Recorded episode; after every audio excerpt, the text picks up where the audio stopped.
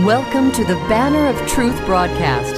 This program is brought to you by the Free Reformed Churches of North America.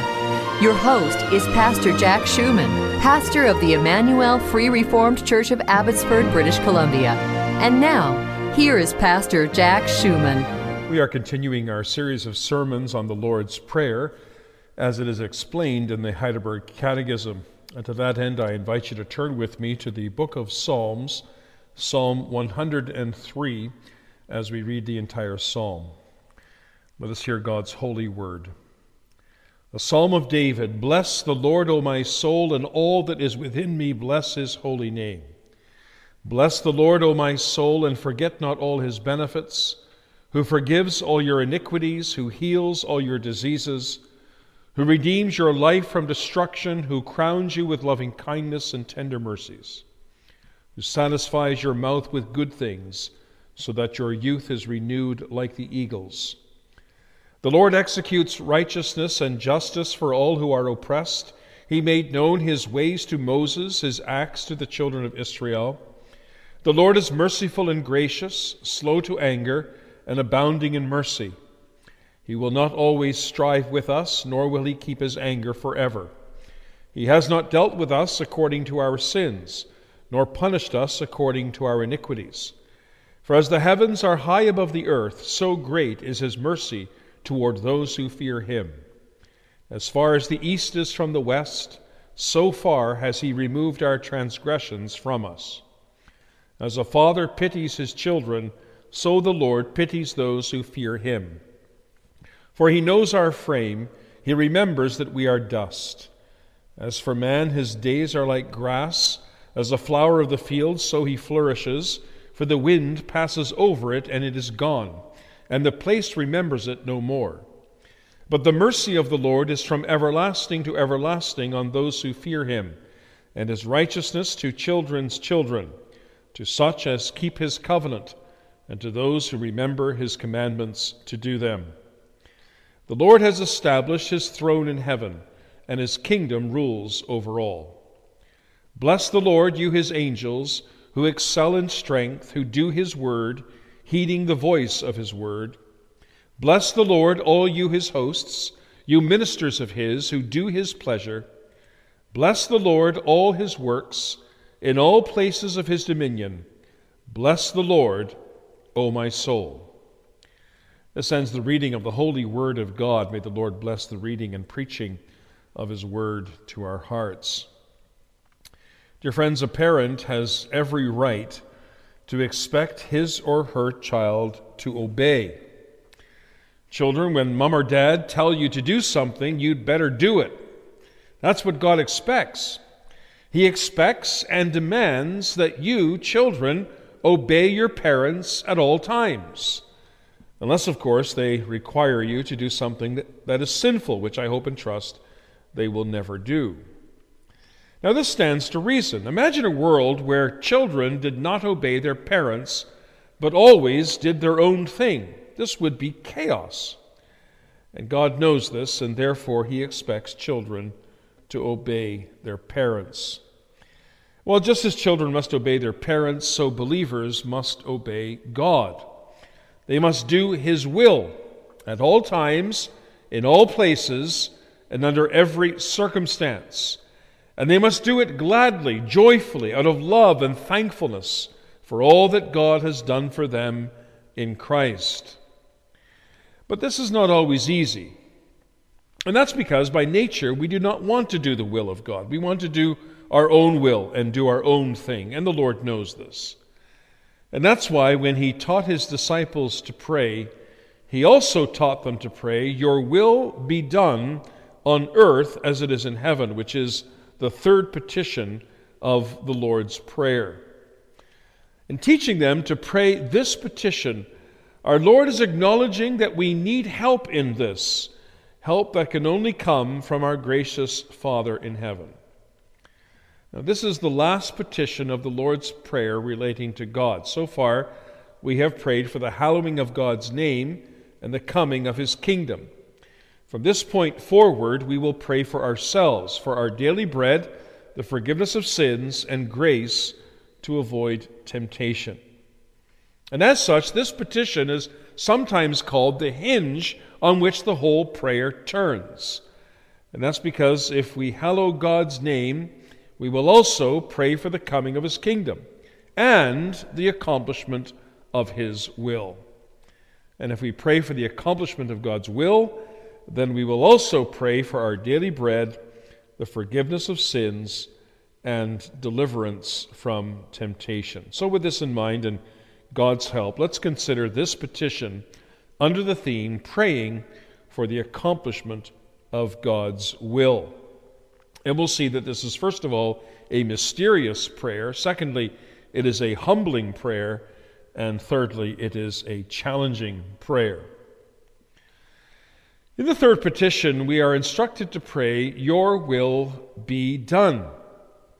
Now, the reference here, of course, is to the will of God, specifically the will of God the Father. Yes, God has a will.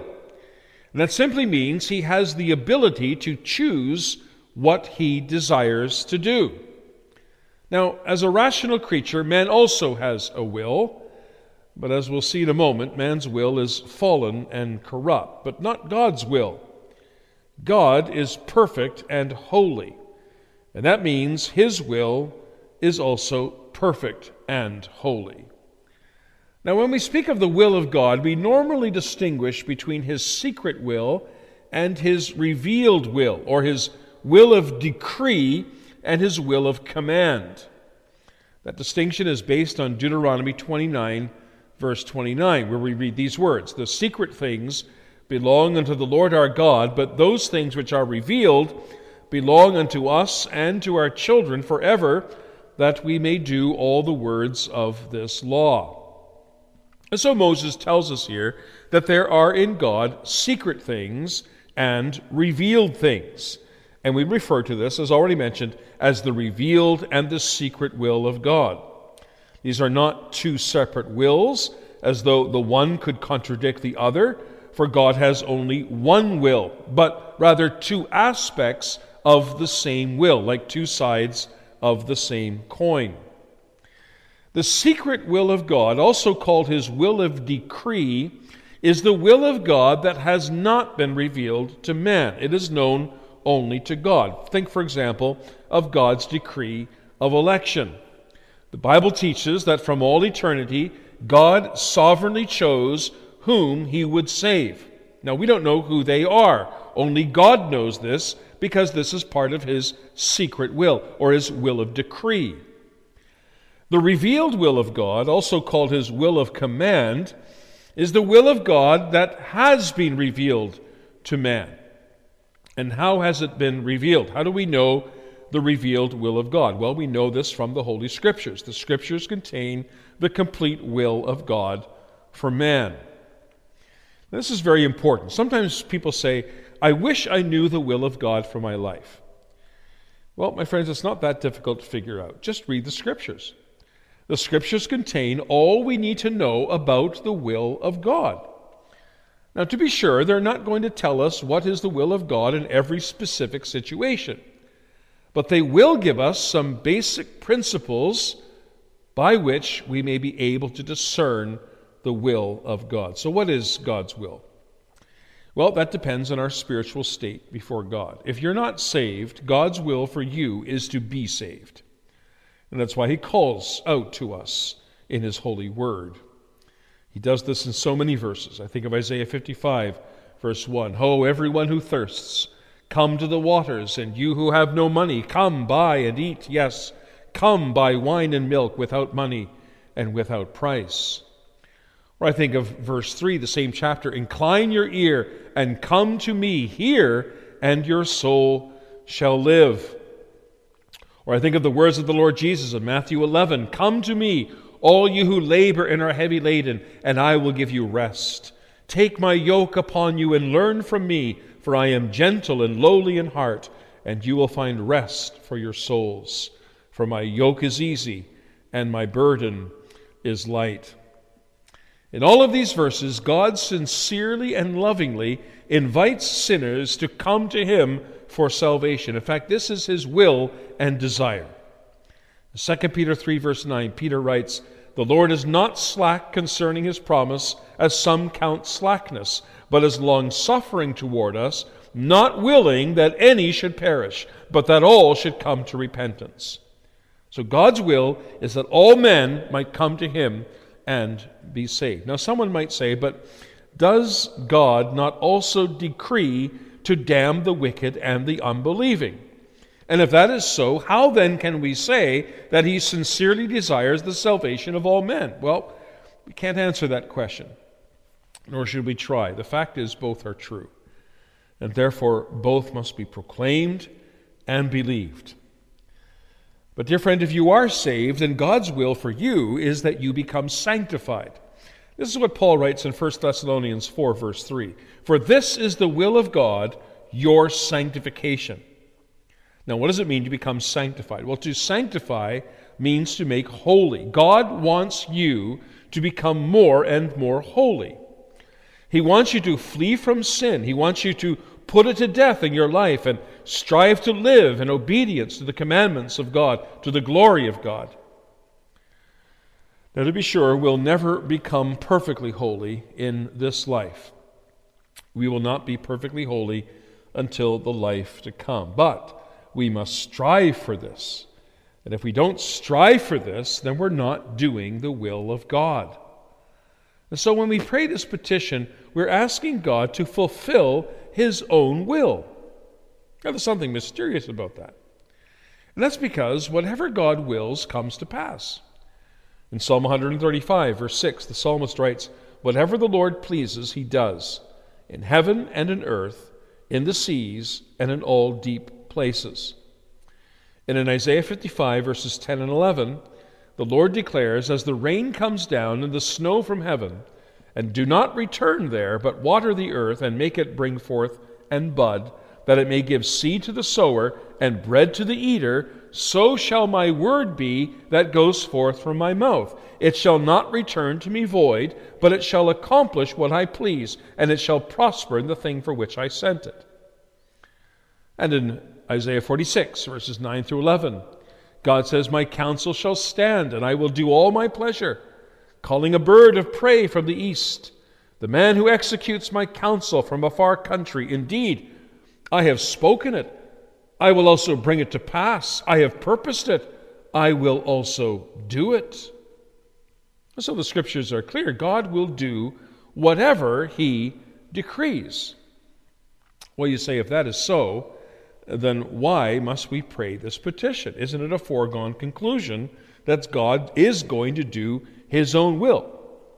Well, the reason why we pray this is that it pleases God to accomplish his will through the prayers of his people. Think, for example, of Elijah. In James 5, verse 17 and 18, we read that Elijah was a man with a nature like ours, and he prayed earnestly that it would not rain. And it did not rain on the land for three years and six months. And then we read he prayed again, and the heaven gave rain, and the earth produced its fruit. So God decreed that it would not rain for three years, but he fulfilled this decree through the prayers of Elijah. And so the point is, God will bring to pass whatever he has decreed. That is absolutely sure. But he is pleased to use our prayers to that end. And so we're reminded here how important it is to pray. If we don't pray, as Jesus said, we will not receive. If we do not pray for God's will to be done, then it won't. And so this petition contains a great mystery. But it is also a very humbling prayer. And that brings us to our second point. When we pray, Your will be done, we are confessing something about ourselves, aren't we? We're confessing that by nature we cannot and will not do the will of God. If we could do the will of God, then we wouldn't have to pray this petition. So this begs the question why can't or why won't we do the will of God? And the answer is very simple because by nature we are dead. We're dead in trespasses and sins, and our hearts are full of enmity towards God. Now, we weren't always like this. In the beginning, man's will was in perfect harmony, in perfect sync with the will of God. Man loved what God loved and hated what God hated. But when Adam fell into sin, that changed completely. Now our will is opposed to God's will. We want to do what we want to do. We want to do that which is sinful and displeasing to the Lord. And that means, in order to do the will of God, we need God's grace. Specifically, we need God to give us a new nature, a nature that desires to please God and to live for Him. We need to be born again, as Jesus said to Nicodemus, by the Word and the Spirit of God. But even after we've been born again, our wills are not always perfectly in line with the will of God. And that's because our nature, though renewed, is still sinful. And as a result, we continue to do that which is not according to the will of God. The Apostle Paul speaks of that very thing in Romans chapter 7. And there he speaks of these two laws at war within his soul. By the one law, his renewed nature, he wants to do that which is pleasing to the Lord. But by the other law, by his unrenewed nature, he wants to do that which is displeasing to the Lord. And as he says at the end of the chapter, this creates such a tension within him that he cries out, O wretched man that I am, who shall deliver me from this body of death? A good example of this is King David. David, we're told in the Old Testament, was a man after God's own heart. And yet, this same man, when he saw Bathsheba, lusted after her had relations with her, and then arranged for the murder of her husband. Now, how can we explain this? Well, although David was a child of God, he still had a sinful nature. But to be sure, the fact that he had a sinful nature did not excuse him for his sin. And we know that because God took away the life of Bathsheba's child after only seven days as punishment for their sin. But it does help us to understand why David did what he did and how he could have fallen into sin so deeply. The point is, doing the will of God will always be a struggle in this life, and our Lord knows that. And this is precisely why he teaches us to pray this petition.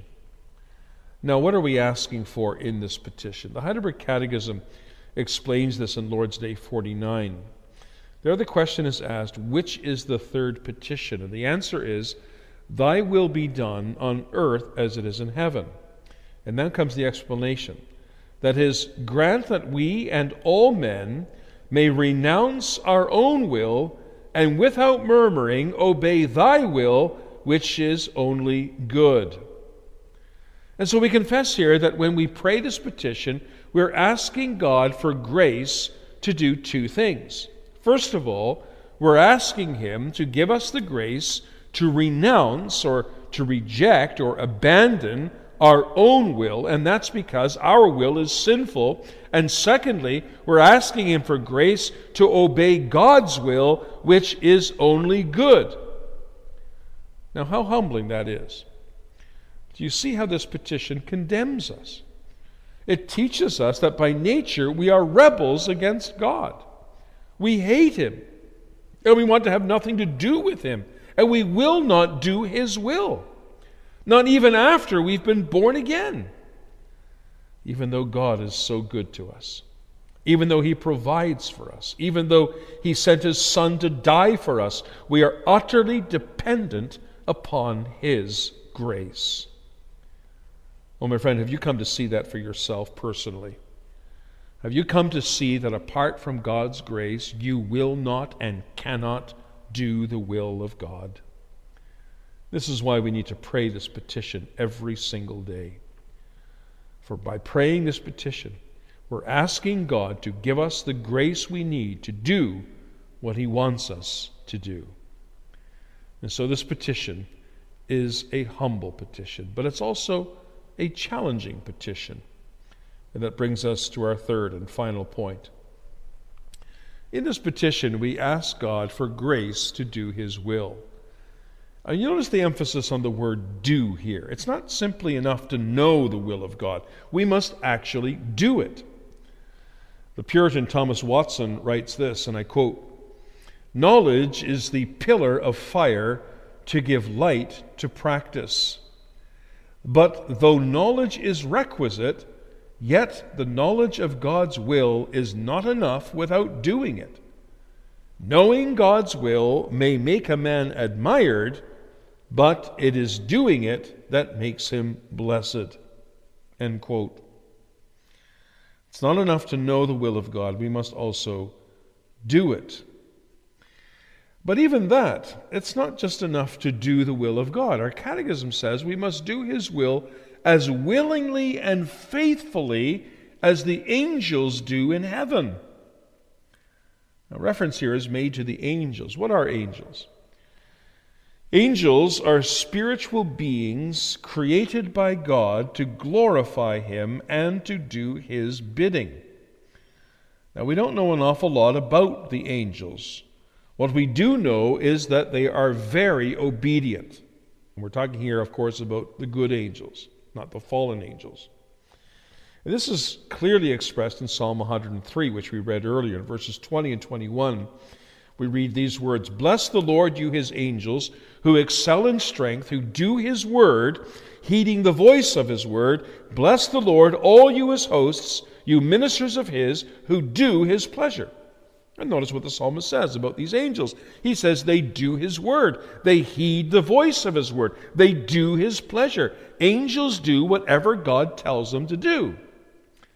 And what is more, our catechism says they do so willingly. That means they don't have to be bribed or coerced or forced, nor do they lay down any conditions. They do everything that God commands of them with a willing heart. They also do it faithfully. That means with, without compromise, without cutting corners, or with any kind of alteration. They do the will of God fully and completely. Now, isn't that true? When God commanded an angel to go and guard the way to the tree of life, what did he do? Well, he did exactly as he was told. When God commanded two angels to destroy the cities of Sodom and Gomorrah, what did he do? They did exactly as they were told.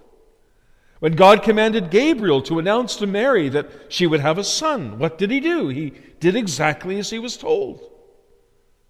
When God commanded an angel to release Peter out of jail, what did he do? He did exactly as he was told. None of these angels asked any questions. None of them raised any objections. They simply did what God commanded them to do. And they did it willingly and faithfully without murmuring and without complaining. Now, the Heidelberg Catechism says this is how we must do the will of God. We must do the will of God as willingly and faithfully as the angels in heaven. Well, let me ask you today are you doing that? If the Lord says, do this, do you do it? And if He says, don't do that, do you not do it? Friends, this is a mark of a true Christian. A true Christian obeys God in everything. He does the will of God as willingly and faithfully as the angels in heaven. In fact, this is his daily prayer Lord, give me grace that I may do your will in everything. Now, maybe you say, well, who can possibly do this? Well, we can't at least not in and of ourselves. We fail in this time and time and time again, as we've seen. And that's because we still have this sinful nature of ours. But listen, there's one who did do this, and that is our Lord and Savior Jesus Christ. He did what we can never do and what we will never do. He obeyed the will of God absolutely perfectly. Long before he became incarnate, he declared in Psalm 40 Behold, I come. In the scroll of the book it is written of me I delight to do your will, O my God, and your law is within my heart. Christ, in his pre incarnate state, said, It is my delight to do your will, O God. After his encounter with the woman at the well, when his disciples asked each other if anyone had brought him anything to eat, you remember what he said? He said, My food is to do the will of him who sent me and to finish his work. Doing the will of God meant more to him than eating and drinking. To his disciples, he said, I came down from heaven not to do my own will, but the will of him that sent me. And he did. For what was the Father's will? The Father's will was that he should suffer and die for the sins of his people. That was quite astounding. And the closer the time came, the more our Lord felt the weight of what he was called to do. So much so that the night he was betrayed, he prayed to his Father, O oh, my Father, if it be possible, let this cup pass from me. He asked the Father that if there was any other way that he could avoid what awaited him, to please let him do it. But we know there was no other way, and our Lord himself knew it. And this is why he added these words Nevertheless, not as I will, but as you will. Our Lord knew that he had to do the will of his Father, even though it meant suffering and death and humiliation. But he was willing to do it because this was his Father's will. And what is true for Christ ought also to be true for the believer because he has been united to Christ. Christ is his head. And as believers, we are members of his body. And that means that his will should be our will. And whatever he commands, we must do, even if it causes us pain. I'm not sure if you've ever heard of the name Betty Scott Stam. Betty Scott Stam and her husband were missionaries in China during the communist purges of the 1960s. One day, Betty and her husband were captured by the communists. They were stripped half naked and marched in chains through the streets of their village. Betty was forced to watch as her husband had his head cut off. And then she herself was beheaded. Many years before this, she wrote the following prayer. It goes like this Lord, I give up all my own plans and purposes, my own desires and hopes, and accept thy will for my life. I give myself, my life, my all utterly to thee, to be thine forever. Fill me and seal me with thy Holy Spirit. Use me as thou wilt. Send me where thou wilt and work out thy whole will in my life at any cost, now and forever. Well, the Lord answered her prayer, although not in the way she might have predicted or even wanted. And now she's in heaven forever praising her Savior. Are you submitting to God like that? Amen.